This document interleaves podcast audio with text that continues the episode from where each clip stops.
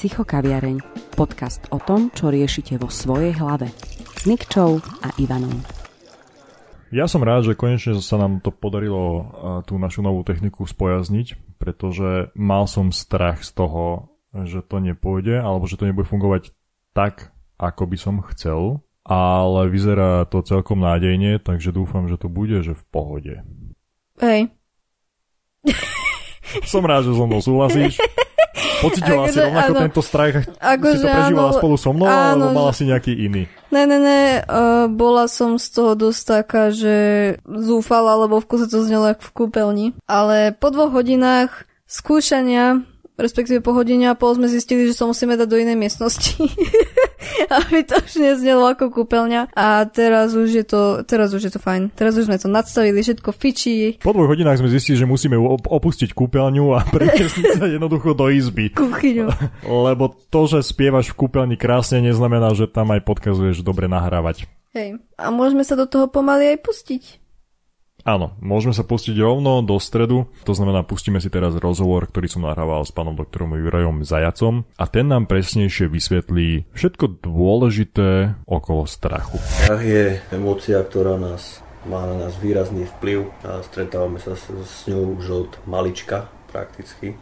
Jedna zo základných emócií, ktorá svojím spôsobom ovplyvňuje život človeka v žiaducom aj nežiaducom smere, hej. Strach je tak konotovaný po väčšine ako negatívna emócia, alebo tak negatívne ladená emócia. Ja osobne si myslím, že strach má, nemyslím si, že len ja, že bez strachu by sme tu neboli a strach nás posúva dopredu a to, ako sa k nemu staviame, ako s ním pracujeme, ako ho zvládame, nezvládame. Hej. Zároveň nám dáva nejaké rámce, aby sme v tej spoločnosti fungovali primerane, hej, že keď je niekde taká bezbrehosť, bez, ako bez strachu, hej, bez nejakých limitov, a tak ten človek potom začne vybočovať, začne zlyhávať v škole, v práci, vo vzťahoch a, a to je potom vyslovene nebezpečné pre neho samého a je to nebezpečné aj pre okolie. Mm. Takže, takže myslím si, že strach je veľmi dôležitý pre to, aby sme vôbec prežili. Čiže ak niekto povie, že má strach, alebo sa hanbí za to, že má strach, tak teda je to úplne prirodzené a môžeme kľudnými slovami povedať, že nemá sa za čo hanbiť, pretože každý človek ten strach potrebuje k tomu, aby, aby dokázal prežiť. Myslím si, že, že absencia strachu v podstate je svojím spôsobom patologická, nenormálna, ale pravdepodobne, že sa stretávame s tým skôr, že ľudia nechcú o strachu hovoriť, pretože je vnímaná ako emócia, ktorá je slabožská, ale to sú také spoločenské konotácie, hej, že to, to ľudia dávame im také konotácie napríklad vo vzťahu otec, syn, hej, neplač, neboj sa, prekonaj ten strach, hej, pretože taká tam, takéto maskulínne ako, ako keby presadzovanie sa v tej spoločnosti. A teda ja osobne sa stretávam vo svojej praxi aj s tým, že absencia strachu je vedie k výrazne zvýšenej rizikovosti správania, hej, napríklad čo sa týka kriminality, čo sa týka iného rizikového správania ako drogy a tak ďalej. Hej. Takže keď tam ten strach chýba, tak vtedy by sme skôr mohli hovoriť o nejakom probléme.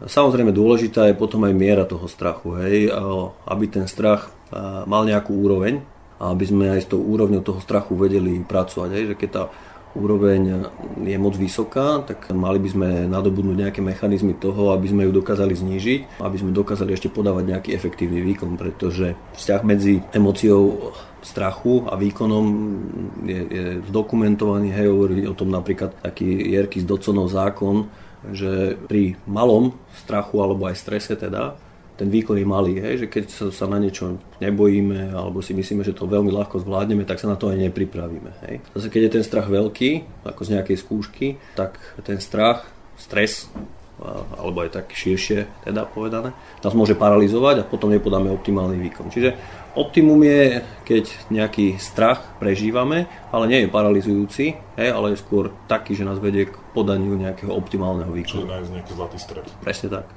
Viete mi povedať, či je nejaká metóda na to, ako ten strach potlačiť jednoduchým nejakým spôsobom alebo cvikom?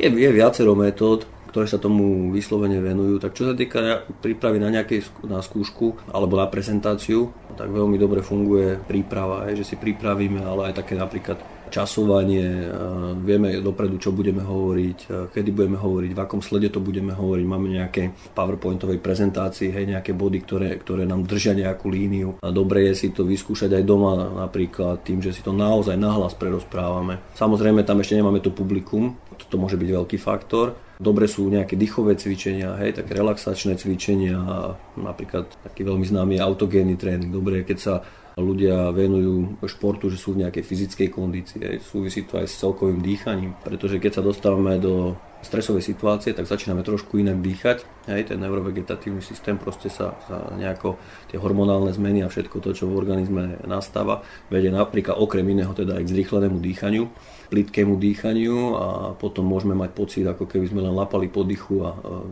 pred tým publikom sme paralizovaní. To je ako napríklad jedna z vecí. Čiže určite nejaké, nejaká relaxácia, nejaká celková športová aktivita, samotná príprava, ale aj také niečo, čomu hovoríme pozitívne afirmácie, teda nejaké pozitívne potvrdzovanie, hej, že treba hľadať vo svojej hlave, kedy nám to vyšlo a vyšlo to dobre, hej, a stávať skôr na tých skúsenostiach ako na tých opačných, lebo pravdepodobne každý máme aj také skúsenosti, aj také skúsenosti. Dôležité je vo svojej hlave, ktoré zvýrazňujeme, že či tie, ktoré sú, na ktorých sa dá stávať, hej, ktoré sú úspechy, alebo tie, ktoré sú neúspechy. Jasne.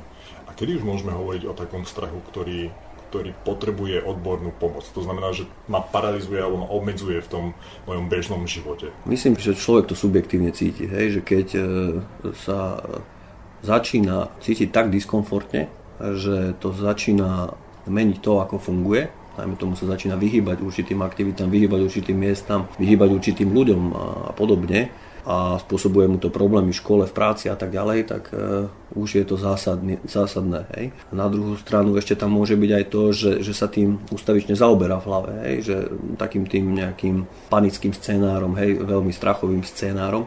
Čiže tam už je, on subjektívne cíti, že, že tá emócia je viac ako dobrá a pravdepodobne ten človek nemá nejakú momentálnu schopnosť, ako ju zvládať. Uvedomuje si napríklad, že je to iracionálne, ale napriek nejakým možnostiam, ktoré som spomenul, samozrejme ešte oveľa viacej. Aj keď je to aplikuje, tak sa mu to nejakým spôsobom nedarí. Hej? Mm. Spanikári, ja neviem, premôže ho tá situácia, zasekne sa pri tej prezentácii, pri čomkoľvek inom. No a, ale ono to veľmi závisí, že čo je predmetom toho strachu. Hej? Lebo keď sa bojíte pavúkov a žijeme na Slovensku, kde sa s pavúkmi alebo nejakými extrémnymi formami pavúkov až tak nestretávame, alebo čo aj hady, hej, tak máme jedného jedovatého hada, je to zmija, hej, a až tak často ho napríklad v meste nestretnete, žije niekde možno v lese, tak vám to život neovplyvňuje. Na druhú stranu, keď máte, keď máte strach, ja neviem, z otvorených priestranstiev, z autobusov, hej, že neviete chodiť výťahom, ani autobusom, ani električkou, tak tam už to je zásadnejšie potom, hej, čiže to vás ovplyvňuje v každodennom živote. Čiže, lebo sa hovorí, že koľko druhov je fóbii, tak koľkokoľvek. Hej, keď sa bojíte zubára a chodíte tam raz za dva roky, je to menej ovplyvňujúce vaše fungovanie ako to, keď sa bojíte, hej, ja neviem, ľudí, máte klaustrofóbiu a tak ďalej. Jasne. K tomu strachu teda, ako ste už spomínali, je ich neskutočné množstvo tých fóbií. Mám pocit, že existuje na čokoľvek fóbia, človek môže mať strach zo všetkého.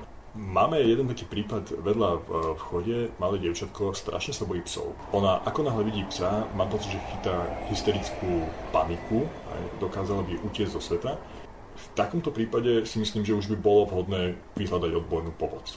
Ale čo ak ten strach nie je až tak extrémny a cítim sa diskomfortne, mám nejaký strach, ale napriek tomu je možno vhodné, alebo skôr sa, by sa trebalo tomu vyhýbať, ten strach nejakým spôsobom, ten impuls na novo vyvolávať a skúšať ho prekonať? Áno, ešte by som to rozšíril tak, že, že môžeme vyhľadať pomoc, už keď sa cítime veľmi zle, ale môžeme ju vyhľadať ešte aj predtým, keď chceme napríklad len zlepšiť svoj výkon. Dajme tomu, vieme prekonať niečo, vieme to aj zvládnuť, ale chceli by sme, aby sme sa napríklad pri tom cítili lepšie a tak ďalej. Aj teraz hovorím o nejakej forme oso- osobnostného rastu, hej.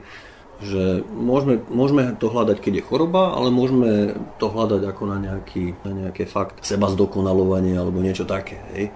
Čiže myslím si, že, že oblasť psychológie, psychoterapie aj túto má čo ponúknuť, že, že nemusíme byť vyslovene chorí alebo trpieť nejakou poruchou, ale vieme zlepšovať svoj výkon, hej, tomu sa venuje teraz také moderné coaching a a podobne, hej, že, že sa snažíme napríklad aj v, pracovnom, v pracovnej sfére zlepšovať svoj výkon a tak ďalej. Čiže aby sme, aby sme sa trošku venovali aj tomu, že tá psychológia nie je niečo, čo, čoho sa treba báť. Podľa mňa je to normálna vec, hej, že, že každý potrebuje poradiť, pomôcť, vypočuť si nejaký názor odborný, človeka, ktorý takýchto prípadov rieši stovky, dajme tomu, hej, tak ja si myslím, že, že už sa to tak destigmatizuje a že, že čoraz je to otvorenejšie. Čiže to je tá jedna stránka veci, čiže môžeme oveľa skôr začať vyhľadávať pomoc, ako keď už horí. A teda vo vzťahu k tomu dievčatku poviem to, že áno, to, toto je možno ďalej a určite sú tam také tie prvky, napríklad kognitívno-behaviorálna terapia sa tým zaoberá, ká bé té, takzvané techniky ako zaplavenie, hej, alebo postupné, teda, postupná expozícia, približovanie sa nejakému, nejakému tomu obávanému, obávanej situácii, predmetu a tak ďalej, alebo psíkovi. Môže sa to robiť a malo by sa to robiť veľmi opatrne, hej, malo by sa to nakrokovať. To znamená teda, že nie hneď v nejakom prvom, druhom stretnutí jej dovedieme desiatich psov, hej, ale postupne môžeme sa trošku o psíkovi rozprávať, hej, o malom, pozrieť si niečo v telke a tak ďalej. No a postupným ako keby približovaním sa toho, toho objektu, jej strachu, môžeme poukazovať na tom, že áno, psík môže za určitých okolností a pohrísť, ale väčšinou to tak nie je, pokiaľ dodržiavame nejaké, nejaké hranice, hej, nerobíme tomu psíkovi zle a tak ďalej. Rešpektujeme ho, tak aj on rešpektuje nás. No a následne to vedia až k tomu, že ho pohľadkáme, hej, za prítomnosti majiteľa psíka a tak ďalej. To je také, také postupné približovanie sa tomu. Áno, mám jedného známeho, ten sa bál výšok, bál, spravil to, že začal chodiť po feratách, začal chodiť po skalách. Hovorí, že stále sa trošku bojí, ale chodí a prekonáva ten strach. To mám napríklad aj ja osobne. Ja tiež mám strach z výšok. Akurát som dnes spomínal známemu. Sme sa o tom rozprávali, lebo deti išli liezť na, na tie preliesky v Tarzanii u nás. A sme sa o tom bavili, že keď som pomáhal svojmu svokrovi, tak som musel vyliezť hore do výšky prvého alebo druhého poschodia na rebrík. A, a napriek tomu, že sa bojím a cítil som sa veľmi nepríjemne, tak som tam vyliezol, lebo som si povedal, že však keď tam nepôjdem, k tomu pomôže, hej. A, ale proste pre mňa je to neskutočne nepríjemná, nepríjemná záležitosť ísť do výšky a nemať pevnú, pevnú zem pod nohami. Ale dokážem to nejako akože... Musím povedať, že, že keď som na vysokej škole, tak som robil v takom lezeckom centre inštruktora a tam behali tie decka s tými rodičmi. To bolo zaujímavé, že rodičia mali s pravidelnou, veľkou pravidelnosťou oveľa, oveľa väčší strach ako tie deti. Hej? Že niekedy sme vyšli do tej výšky, tie deti tam už lozili, behali. Boli také jak lanové nejaké preliesky a dráje, asi niečo podobné, ako ste spomínali. A tí rodičia tam vyšli a niekedy boli úplne paralizovaní a odtiaľ sa už nepohli. No dá sa s tým robiť, hej? Lebo tá emócia, pokiaľ tam budete chvíľu, že, že naozaj budete vystavení tomu podnetu, či už je to výška, hĺbka, čokoľvek, pes. Pokiaľ neurobíte to, že stade ujdete, ale chvíľu vydržíte, napríklad sa začnete sústrediť na nejaké dýchanie, hej? Na nejaké upoko- niečo, čo vás upokojuje nejakým spôsobom, pohľad, dajme tomu ďalej, a tak ďalej. Nie, niečo také, čo vás ukotví v tej situácii, hej, že a nespanikárite, tak a, tá emócia bude oslabovať. Hej, ona, pôjde trošku, ona pôjde trošku dole. Neznamená to, že sa prestanete hneď báť, ale ako keby tá, tá krivka tej intenzity, tej emócie bude postupne klesať. Preto, preto je dobré, keď sa niečoho bojíme, nevyhýbať sa tomu, ale práve naopak vystavovať sa tomu. Teraz, keď ste spomenuli deti versus rodičia, napadla mi tá vec, ktorú som čítal v knihe tej všeobecnej psychológie ohľadne strachu, že podľa Freuda je napríklad strach vrodený, kdežto iní psychológovia v literatúrach tvrdia, že ten strach sa vyvíja počas života. Je teda strach niečo, čo nám spôsobuje naše okolie a vďaka čomu sa začneme teda akože báť a pociťovať strach, alebo, alebo ten strach v nás je, len, len sa prebudí? Mm. Takto, možno keby som na to už vedel úplne takú finálnu odpoveď, dostal by som Nobelovú cenu za túto odpoveď, ale myslím si, že tá emócia v nás má nejaký inštinktivistický koreň a je evolučne determinovaná. Keby sme sa proste nebali, tak by sme, ja poviem príklad, to napikovali do prvého stromu, hej, mm. veľmi zjednodušene. Raz som vyšetroval pána, ktorý mal, mal na takej škále jednej, e, že vyhýbanie sa riziku nula, hej, a risk taking, podstupovanie rizika desať, čo bolo maximum tej škále. Dožil sa dva mesiace od toho vyšetrenia, hej. Zabil sa niekde na aute. Čiže odvaha, ako, ako keby v prehnanom móde, čo znamená zároveň absenciu strachu, nie je nejaká život zachraňujúca stratégia. Jasne. Zase na druhú stranu, keby som to úplne otočil, že absolútne neriskovanie a absolútny strach, presne opačne ako to má on, vás bude viesť k tomu, že budete doma zavretí a život si neužijete. Hej? Budem si v kúte a čakať, kedy sa nabalia mňa steny, jasne. Áno, a zomrete skorej na strach. Alebo spadne obraz od steny. Áno, áno, áno.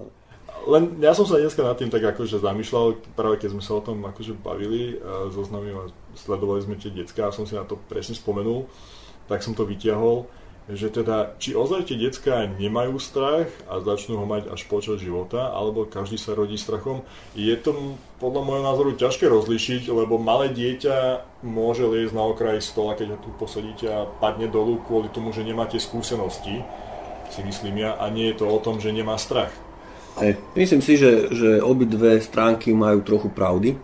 A trochu ten strach má... Mm, Tú, tú vrodenú časť a trochu aj ako z tej skúsenosti to vyplýva. Ja mám dve deti, jedno sa od malého, malého, malého nebojí ničoho, hej, ale ja mám z neho strach, že sa nebojí. A naopak, hej, máme dceru, ktorá je veľmi opatrná, ktorá nikde nevstúpi, kde netreba, hej, neurobi nič, čo netreba. Asi iný opačný extrém. Ale teda... Určite strach má nejaký taký filogenetický základ, proste je v nás ako, hej, evolučne proste určite, určite daný. Na druhú stranu, keď máte rodiča, ktorý bude zdôrazňovať, že podnety z okolia sú hrozivé, ohrozujúce, nebezpečné a bude to podsúvať non-stop, tak do určitej miery áno, s vás to tiež spraví takého anxiózneho jedinca, viac, ktorý sa viacej bojí a ktorý bude opatrnejší a bude menej istý. Hej. Mm. Čiže to je taká dilema rodiča, že koľko dovoliť. Hej. Že, aby sme jednak neriskovali to, aby sa tomu dieťaťu jednak niečo nestalo, ale na druhú stranu, aby sme ho nebrzdili v tom, v tom rozlete. Mm.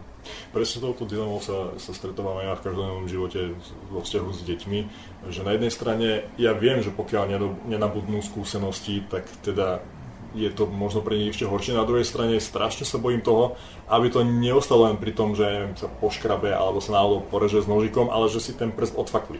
A to, a to už je veľký rozdiel.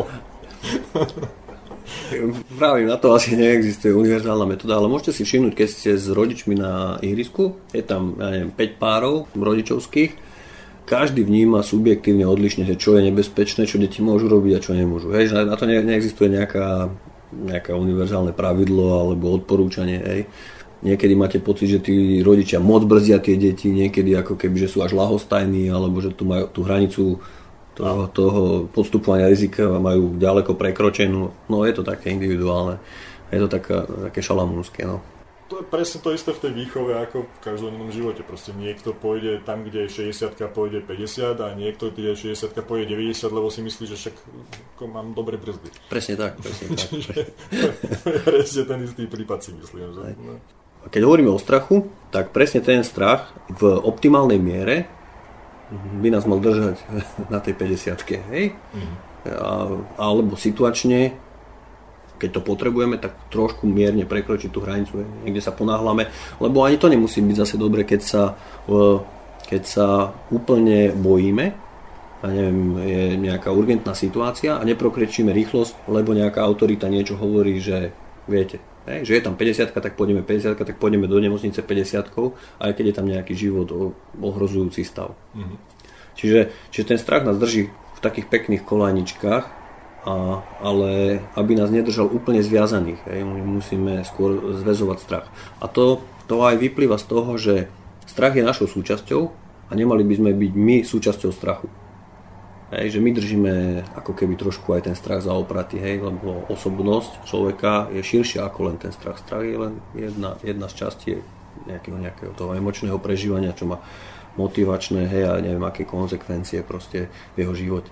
Ale čiže možno aj to je taký, taký ukazovateľ, hej, že či viacej nás ovláda strach, alebo my trošku ovládame aj ten strach, hej, že on vystúpi, na niečo nám poukáže, má, má nejakú aj, aj signalizačnú funkciu, hej, že nám signalizuje, že niečo je zlé, to je aj dobré, hej.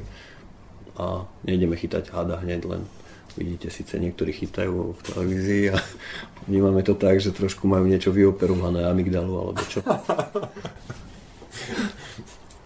Áno, súhlasím, proste neviem, ako nehovorím, že som Bojko, ale proste sú určité veci, kedy procentuálne to riziko je očividne vyššie, že sa mi niečo stane, ako keby, že nechám to tak, hej? Tak potom prečo to pokúšať? Niekedy mi to nie je celkom jasné, že na čo budem hladkať proste hada bosou nohou, keď ma môže zabiť jedným úkonom. Áno, tam môžu, tam môžu vstupovať trošku iné faktory do toho. Je taká teória proste, že, že toto sú také dosť dôležité rysy osobnosti, hej, Big, big Five sa to volá, ako vieš, veľká peťka. Je, tam je hlavne teda vyhľadávanie nového, risk-taking, podstupovanie rizika, akým spôsobom sa vyhýbame nejakému poškodeniu a ďalšie. Čiže toto, toto je jedno z vysvetlení, o tom som predtým hovoril. Ale tam môže, môže zohrávať aj taká, také iné motivačné faktory, e, úlohu, ako byť stredobodom pozornosti, hej, za každú cenu, akože sa, sa niekde mm-hmm. odprezentovať a tak ďalej. Hej. Čiže to je ťažko povedať, hej, že to individuálne môže, môže tak vyzerať, že, že niekto naozaj toto podstupuje len sám pre seba. Na druhú stranu, keď je to nakamerované, tak tá motivácia tam môže byť už aj iná. Hej, lebo keby to robil len sám pre seba, tak by sme sa na to nepozerali. Jasne. Inak, keď sme sa už rozprávali o tej, respektíve načrtli sme tú koronu na začiatku, nechcem sa jej nejak extra venovať a vrácať sa k tomu, len skôr v súvislosti s ňou by ma zaujímalo, ako sa môžeme v budúcnosti a nejakým spôsobom ochrániť pred tým, aby sme podľahli teda nátlaku médií. Aj tie strachy sa menia vekom, že na začiatku sa bojíme sami viac o seba a potom viac o svoje deti. To je také typické pre rodičov, hej, potom tí starí rodičia sa už boja o deti a o vnúčata, a takže strachy ešte aj pribúdajú. A vo vzťahu k tej korone, a respektíve aj nie vo vzťahu ku korone, ale vo vzťahu k, k informáciám, ktoré nás zaplavujú, by som povedal asi to, že, že áno, bolo to, by som povedal, neúnosné, neúmerné. To, že tie médiá, otvoril som si jeden denník, druhý denník a tak ďalej, čo, čo máte najčítanejšie články, tam bolo desať, hej, pod eh, pojmom korona. Čiže všetky boli len o tom, keď ste si aj chceli prečítať niečo iné, tak tam nič iné nebolo, to aj mňa zarazilo. Ja som to tiež postupne prestal sledovať a sledoval som to tak len selektívne, že čo som chcel. A ja keď sledujem deväť denníkov, hej, aj myslím aj teraz takých, takých tých ľahších, tak každý, tak každý majú nejakú agendu a je veľmi ťažké sa v tom orientovať, vidieť aj to medzi riadkami, aj to pozadie toho, hej, ďalšiemu. Ale to môže byť aj ohľadne ďalších vecí, hej. To nie je len koronavírus, to si zoberte, čo sú medializované správy ohľadne rôznych spoločenských problémov, hej. Tak vyvstane to, je na to veľká lupa, všetci sa tomu venujeme a potom to tak ako keby vyzerá, že žijeme trošku v takom negatívnom svete, kde nič nefunguje. To je taká tá jednosmerná, jednosmerná negatívna lupa médií, hej. Treba si robiť názor sám, proste zobrať informácie z rôznych zdrojov, nejak ich vyhodnotiť, vyanalyzovať a na základe toho sa rozhodnúť. Psychokaviareň. Podcast o tom, čo riešite vo svojej hlave. S Nikčou a Ivanom. Áno, presne toto som vlastne zažívala aj ja, keď nastal ten veľký boom v Číne, prvýkrát v správach ešte minulý rok v decembri, že vlastne vypukol koronavírus. Ovládol ma obrovský strach, pretože ja naozaj nezvládam takéto situácie, mala som veľké depresie, aj som sa raz zrútila, plakala som celý deň. O to viac, keď som zistila, že je to už aj v Európe a všetci z toho robili veľký humbuk, bolo hrozne veľa konšpiračných teórií, všetci stresovali, tým pádom som stresovala aj ja, lebo veď aj rôznych instagramových vlogerov sledujeme, youtuberov a tak ďalej. Veľa z nich to podalo dosť negatívnym spôsobom, čiže ja som radšej ani médiá vtedy nepozerala. aby som sa nejakým spôsobom ukludnila. A vlastne, ak plynul čas, tak som zistila, že vlastne aj keď som si začala, hlavne ma ukludnili štatistiky. Keď som videla, koľko ľudí je nakazených a koľko zomrelo, že vlastne je to zlé, ale nie je to až také zlé. Že jednoducho dá sa tomu vyhnúť a vtedy som sa tak ukludnila, že dobre, že to zvládnem. A teraz vlastne sedíme tu a všetko je zas v podstate po starom a môžem povedať, že naozaj tá panika urobí v ľuďoch veľa, aj ten strach. Vlastne nevedela som niekoľko dní aj jesť, že ten, tie médiá vedia naozaj veľmi ovplyvniť stav mysle človeka. Určite áno, to si myslím aj ja, rovnako ako som to povedal aj v tom rozhovore s tým psychológom, keď sme sa o tom bavili. Ja som sa ani nebal toho, že by sa mohlo stať niečo mne. Nemyslím to tak, že teraz umriem, tá najhoršia proste fáza toho, čo by mohla nastať, ale ja som mal strach už len samotne z toho ochorenia, z toho titulu, že bol by som nútený byť hospitalizovaným v nemocnici, tak tým pádom, kto sa mi bude starať teda o, o deti a, a podobne. A to vo mne vyvolávalo ten strach. Nie tá choroba, ako tá bezmocnosť, alebo ako to nazvať. Hej? Že zrazu niečo nemáš pod kontrolou, nevieš, ako to máš riešiť a tým pádom to v tebe vyvoláva akože strach. Lebo veľa ľudí napríklad vyslovene som si všimol, že vyšilovali z toho, že teraz budú chorí a umrú a všetci musíme mať rúška a musíme mať vrece na hlave a najlepšie ešte sa zabaliť aj igelitovou fóliou. A vykúpiť potraviny a toaleťak. Áno.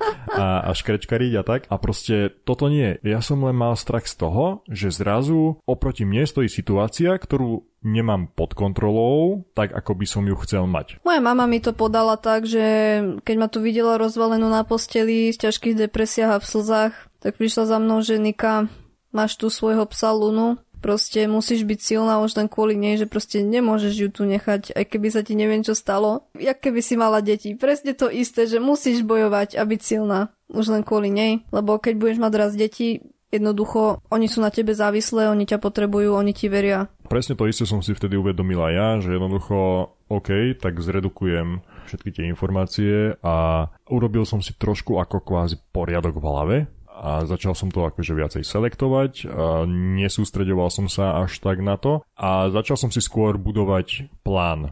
Pokiaľ by nastala varianta A, tak vytvoriť na to nejaký plán. Pokiaľ by nastala varianta B, tak zase mať nejaký akože záložný plán. Samozrejme, nie vždy môžeš mať na všetko, ale je dobré byť podľa môjho názoru pripravený na, na akúkoľvek, teda z tých, z tých variant, ktoré by mohli nastať.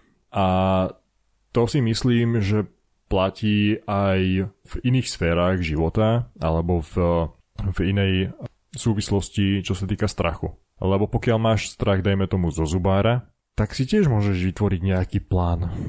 No. Vieš, že prídem do takej ordinácie, kde ma uspia. A nepôjdem k takému, ktorý mi nedá ani injekciu na umrtvenie. Moja mama to vyriešila takto. Ona si už asi uvedomila, keď bola tehotná, že má arachnofóbiu, čiže fóbia s pavúkov. A jednoducho, ona si myslela, že ak predo mňou bude ukazovať ten jej strach, že ma ním doslova do písmena nakazí a môže sa to časom aj u mňa prehlbiť do fóbie s pavúkou. Preto ona, keď už som začala bežkať a tak nejak vnímať, sa ma tak nejak snažila učiť, že mám tých pavúkov vždy len zobrať a hodiť do záchodu, alebo ich proste zmačknúť cervitke a snažila sa na minimum potlačiť svoj strach, že aj keď to bolo také prekvapenie, tak hneď sa uvedomila a len tak sa nadýchla, že a, a hneď bola taká, že dobre, mám tu dceru, že tak idem jej povedať, nech ho zobere a ako v kľude snažila sa, aby vo mne ten strach nejakým spôsobom nevyvolala. A v podstate to zabralo.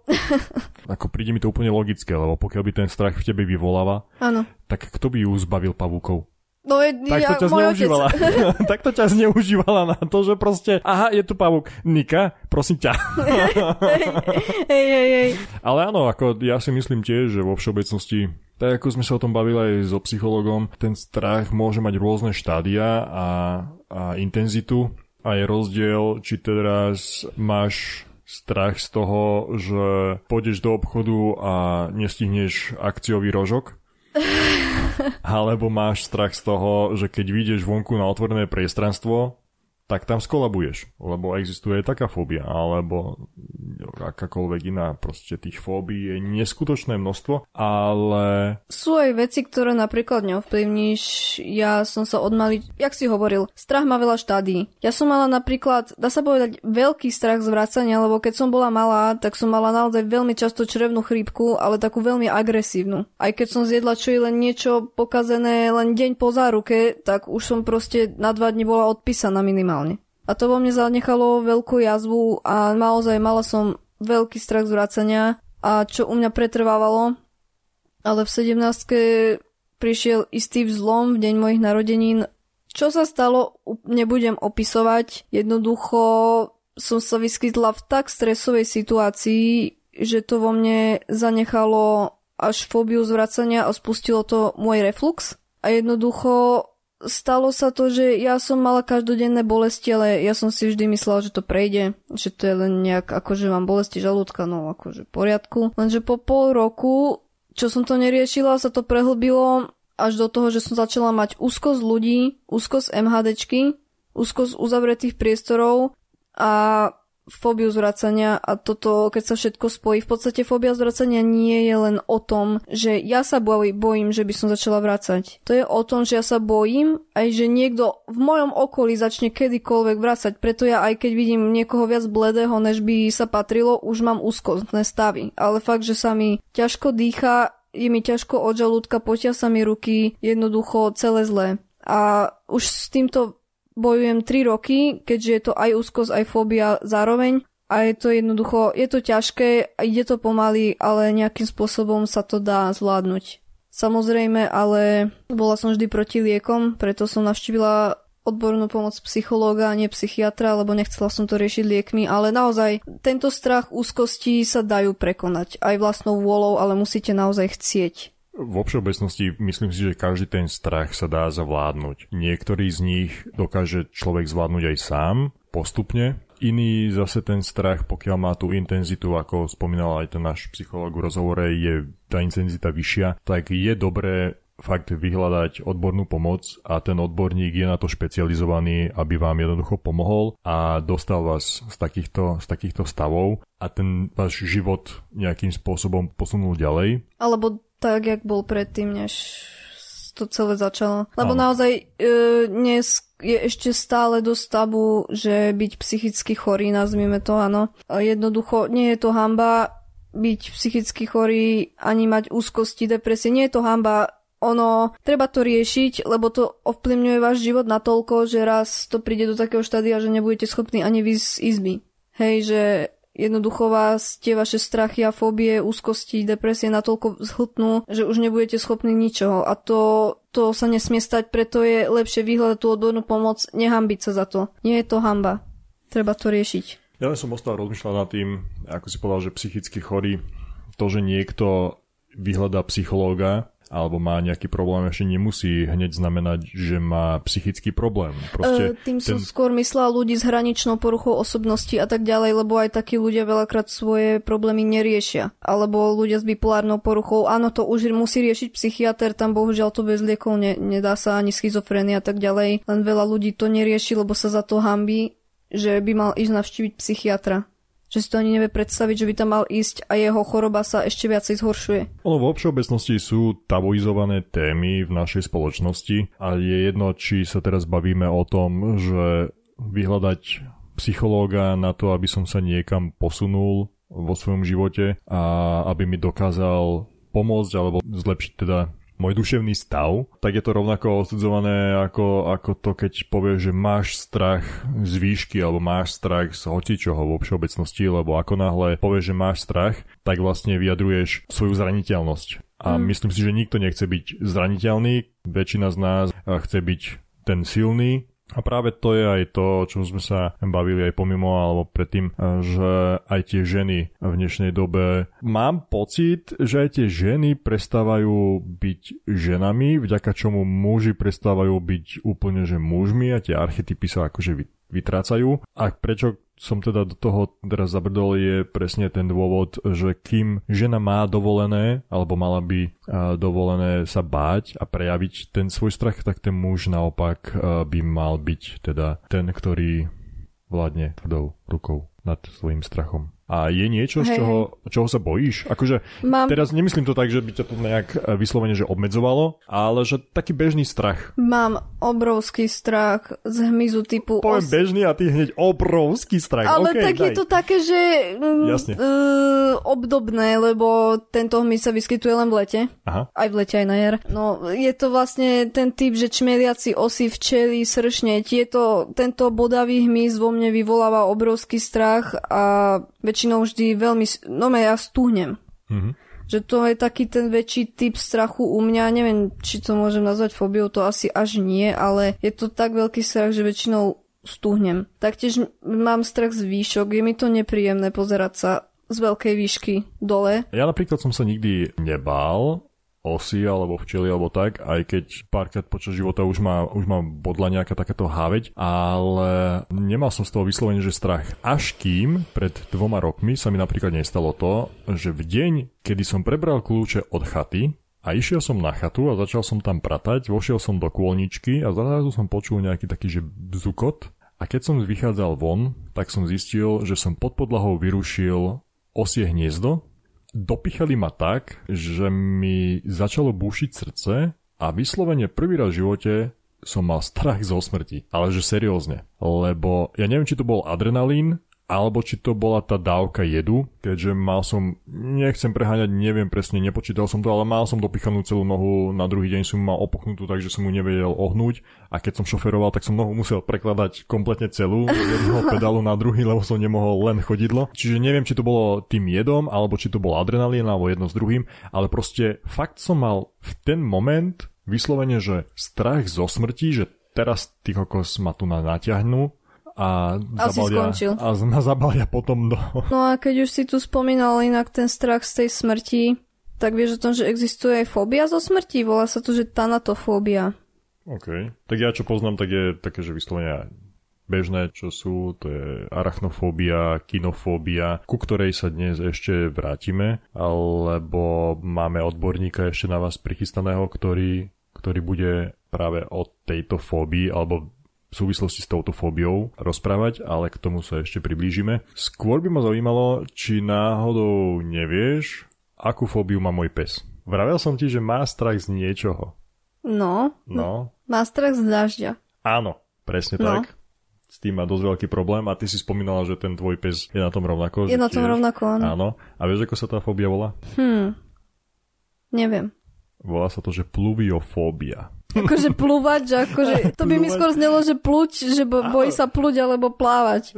No, alebo plávať. Je to, je to, volá sa to, že pluviofóbia, je to vyslovene, že strach z dažďa alebo zmoknutia. No, ja som vlastne ani nejak nekonkretizovala názov tej mojej fóbie zvracania. Ono sa to vlastne volá, že vomitofóbia. Čož by mi ani vlastne nenapadlo, že to má niečo spoločné s vracaním, ale tak majú tie fóbie veľmi zaujímavé názvy a najzaujímavejší názov má jedna fóbia, to vám teraz prečítam. Hypopotomonstrosesquipedaliofóbia. Toto je všetko jedno slovo a asi vám hneď došlo, že to je fóbia z dlhých slov. Čo si naozaj neviem nejakého Nemca ani predstaviť, že by mal takúto fóbiu. To áno. To, to, to by bol prúser. To, to by bol fakt prúser, keby Nemec mal strach z dlhých slov, pretože tie ich slovné spojenia... Videla som jednu Nemku, čo sa snažila prečítať ich najdlhšie slovo, aj tá s tým mala veľký problém, lebo proste také slovo ti bez nadýchu dá len Eminem. Čiže na, naozaj nechápem, že prečo také dlhé slova. O tých fóbií e, vo všeobecnosti existuje neskutočné množstvo. Keď si tak otvoríte zoznam na Wikipédii, je to tam podľa á bé cé dé zoradené a na každé písmeno v á bé cé dé je niekoľko fóbií alebo dokonca niekoľko desiatok. Čiže nemyslím si, že by som mal nejakú fóbiu, ale asi by som si mal prečítať celý ten zoznam a možno by som niečo fakt našiel, čo by som si povedal, že OK, tak teda asi áno. Je to fóbia, ktorú určite nemá ani jeden chlap. Teda, myslím si to. Teda aspoň na Slovensku určite a v slovanských krajinách. A to je zitofóbia a to je strach z piva. To musel vymyslieť chlap, ktorého žena sa volala Zita. Je to možné. Prvé, čo mi napadlo. No. A naposledy, keď si dal pivko, dopadlo to doma zle a odvtedy má strach z piva. Nechcel povedať vyslovene, že má strach zo svojej ženy, tak povedal jednoducho, že on má strach z piva, preto si to pivo nedá. Najviac ma mrzí, keď majú ľudia strach zo zvierat, ktoré my už v dnešnej dobe pokladáme ako domácich maznačíkov a členov rodiny, čo sú psi a mačky. To ma tak veľmi zamrzí, keď takého človeka vidím, osobne aj takého poznám, ktorý sa bojí psov.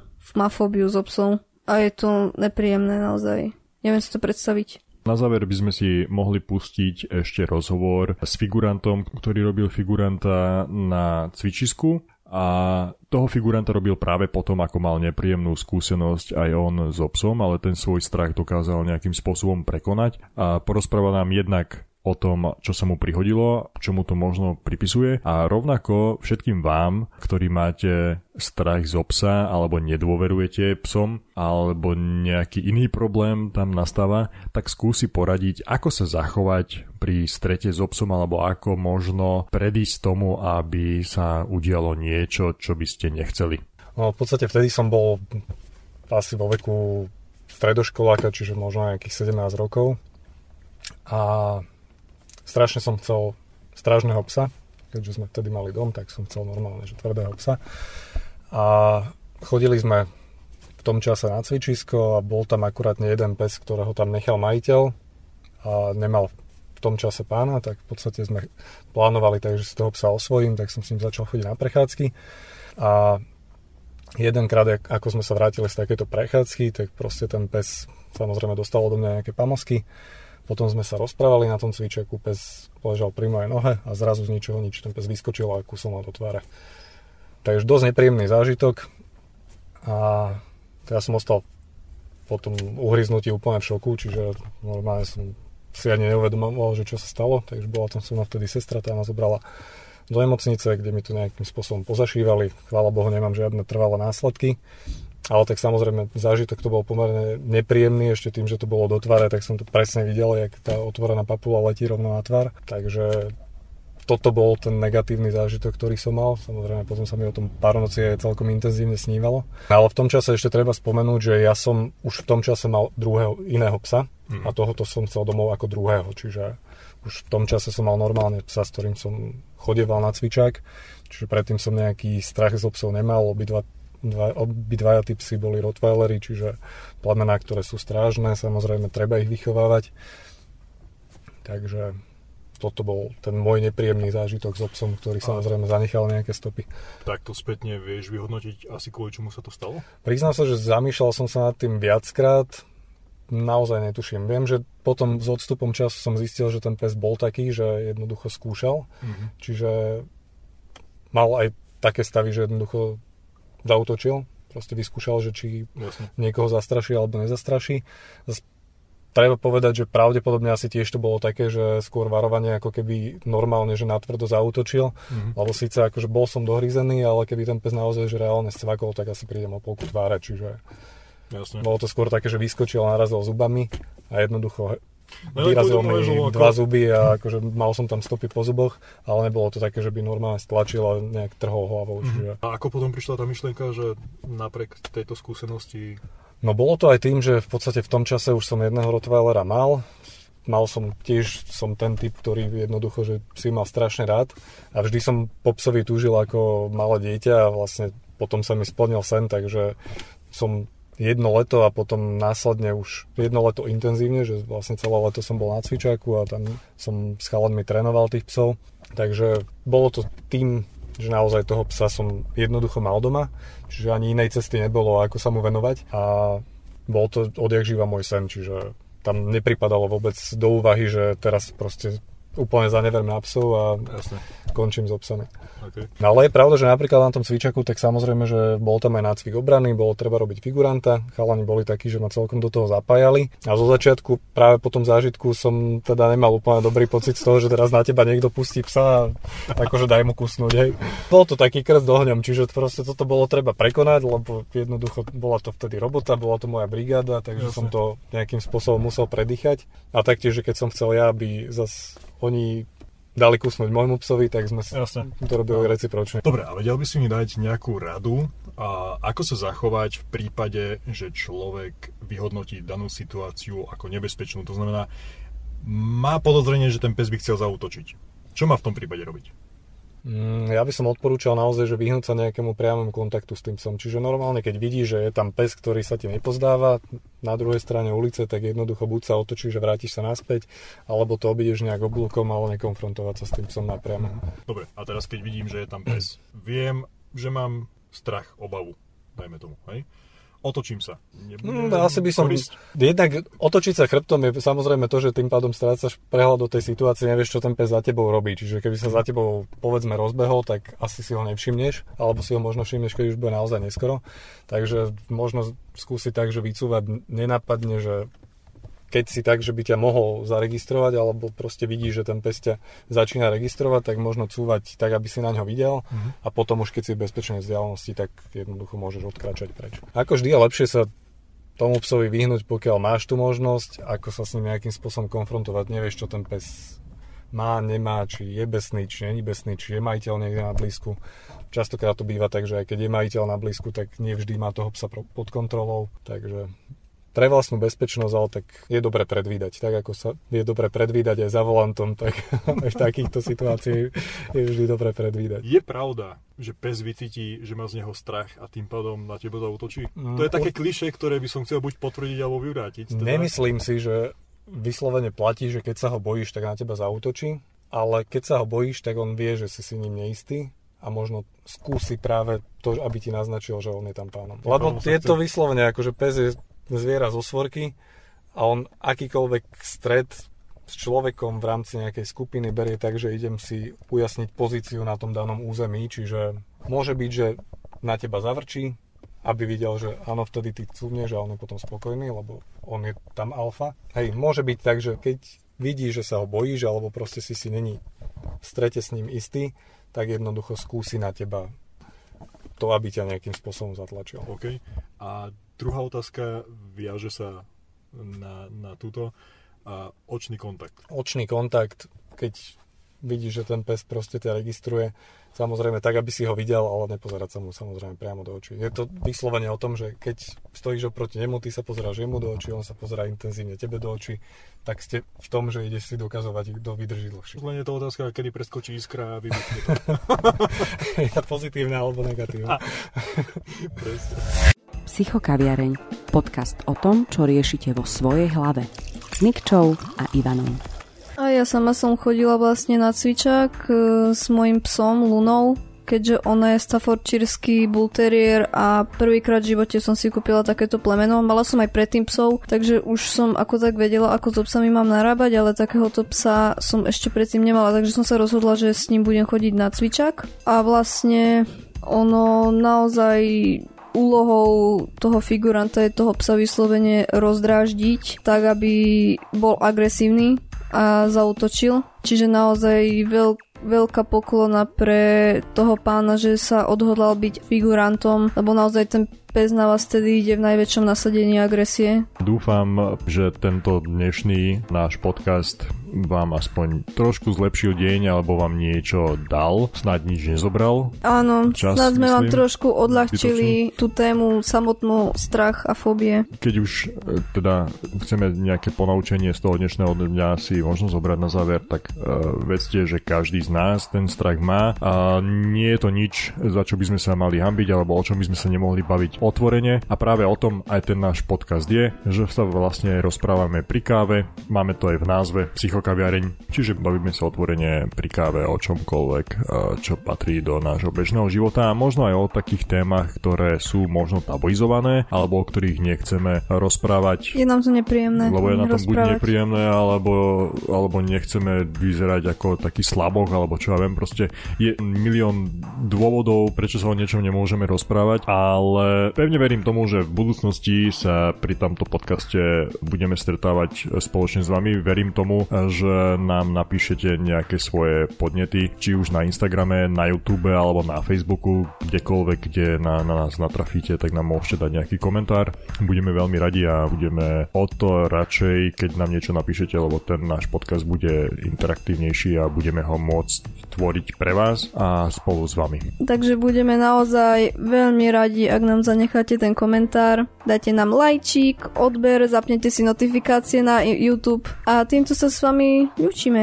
Dnes. Lúčime sa na dnes určite, ale, už, ale pevne verím, že budeme sa počuť. Náš plán je taký, že dvojtýždňové intervaly a budeme sa snažiť sa tohto plánu držať všetkými desiatimi. Pekný zvyšok dňa a užite si príchod leta. Psychokaviareň. Podcast o tom, čo riešite vo svojej hlave. S Nikčou a Ivanom.